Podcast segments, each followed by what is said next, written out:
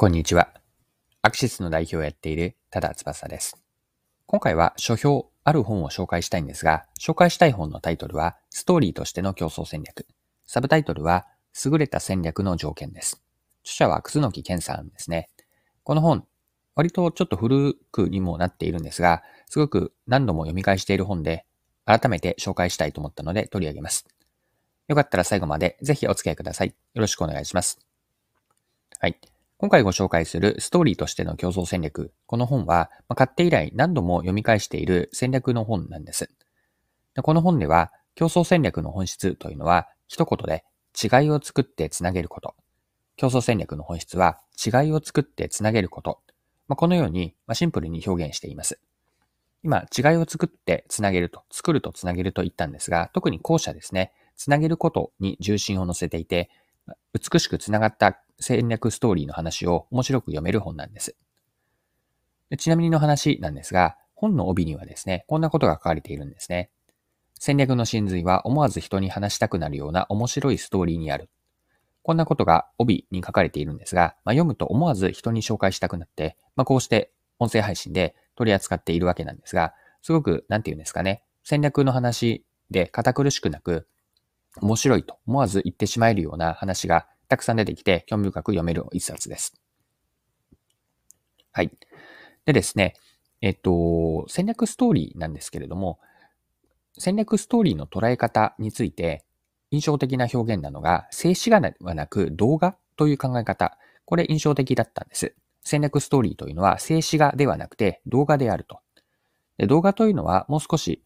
説明補足をすると、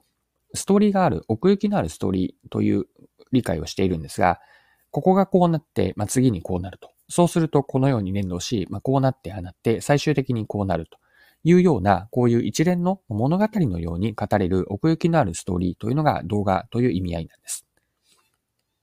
で戦略の各要素をただ並べるだけでは動画のようなストーリーにはならないんですよね。並べているというのは何を言っているかというと、あの、よくある箇条書き例えば、パワーポイントとか、あとドキュメントの資料で、まあ、書いてしまう、見かける箇条書きってあるじゃないですか。まあ、箇条書き自体もちろん悪いわけではないんですが、そのストーリーという観点から見ると、物語のストーリーを箇条書きからではなかなか見出しにくいのかなと。これをストーリーにするためには、つながりを構造化することが必要なんですよね。まあ、点と点をしっかりと線で結んで、面にしていって、まあ、そして時には立体的な構造にするというのがストーリー化の一つ要素、一つ大切なことなのかなと。構造化をすることなんです。で、ストーリーでもう一つ重要なのは、その構造化に加えてですね、時間軸の観点だと思っていて、時間の流れが入っているかなんです。構造化されて、例えばその構造が左から右へとか、上から下へストーリーが展開していくときに、その時間の長短の要素が変わると、ストーリーの解像度で高くなるんです。まあ、以上のように、ストーリーには構造化されているかと、時間の流れがあるかがポイントだと。これが私自身のこの本を改めて読んでのストーリーについての解像度の高め方、構造化と時間の流れです。はい。でですね、あとちょっと話題を変えるんですが、クリティカルコアという概念も紹介したいと思います。でこの本でですね、最も面白いと思える話というのが、このクリティカルコアだと思っています。クリティカルコアです。で、クリティカルコア、ちょっと聞き馴染みのない表現かなと思うので、説明をちょ、あの、丁寧めにしておくとですね、クリティカルコアというのは戦略のストーリーを他にはないユニークなものにし、思わず人に話したくなる物語を作る肝にあたる部分、最もこの美味しいところなんですよね。で、クリティカルコアって最下の源泉だと理解しました。クリティカルコアがしっかりとあるから、他から、他には簡単には真似されず、まあ、戦略が中長期で持続可能になるんです。で、この本で印象的だった表現は、クリティカルコア賢者の盲点をつくと。賢者ですね。賢いものの盲点をつくと。これがクリティカルコアの特徴であるということなんですが、というのもクリティカルコアって一見するとその要素が入っている戦略のストーリーの中にクリティカルコアと呼ぶものが入っているのは合理的にはない、非合理なんですね。一見すると非合理なんです。ただしなんですが、しかし全体でちゃんと見て、全体像、戦略ストーリーの全体像を見ると合理的であると。一見すると非合理、全体では合理。これがクリティカルコアの特徴です。一見すると非合理というのは、なぜそれをやるのかが特に外部の人にはわからないと。非合理なんだけれども、戦略全体のストーリーとして見てみると、それは合理的で、むしろ鍵となる、肝になる部分なんです。クリティカルコアがあるからこそ戦略ストーリーが成立し、また、競合他社は真似できず、あるいはそもそも気づけなかったり、まあ、知っていても非合理なので、意図的に避けようとすると。これがクリティカルコアなんです。で、クリティカルコアの具体的な事例はこの本にたくさん出てくるわけなんですが、一つこの場で紹介をしておくと、スターバックスのクリティカルコアを紹介したいなと思っていて、結論から先に言っておくと、スターバックスのクリティカルコアって、全店舗を直営方式でやっている。これがスタバのクリティカルコアなんです。で、この本ではクリティカルコアのことを、まあ、サッカーに例えてキラーパスと表現しています。まあ、キラーパスですね。で、キラーパスからいくつもの要素、スターバックスの場合は、店舗の雰囲気が良いとか、出店と立地、スタッフ、メニューと、クリティカルコアである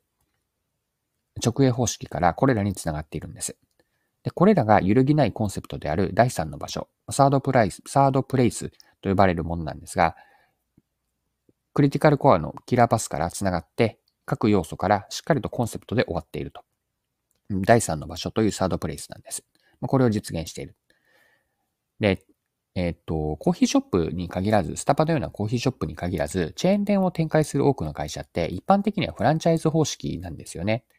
しかしスタバは直営店方式、ここにこだわっているんです。なぜなら、まあ、これがクリティカルコアなわけなんですが、この直営方式というのがスタバの競争優位を作る源泉であって、競争のその戦略のストーリーを面白くする肝に当たるからなんですよね。ちなみにクリティカルコアは自分の仕事でもクライアントの戦略とかマーケティングを作るときには必ずと言っていいほど何がクリティカルコアなのかというのを考えるようにしています。このクリティカルコアの概念ですね。これを学べた、事例とともに学べただけでも、この本というのは一読の価値があると思っています。戦略の本たくさん世の中にはありますが、間違いなくおすすめの一冊がこちら、ストーリーとしての競争戦略なので、よかったらぜひぜひ、えっ、ー、と、読んでいただけるといいかなと、嬉しいと思います。はい。そろそろクロージングです。今回は本ですね、ストーリーとしての競争戦略をご紹介しました。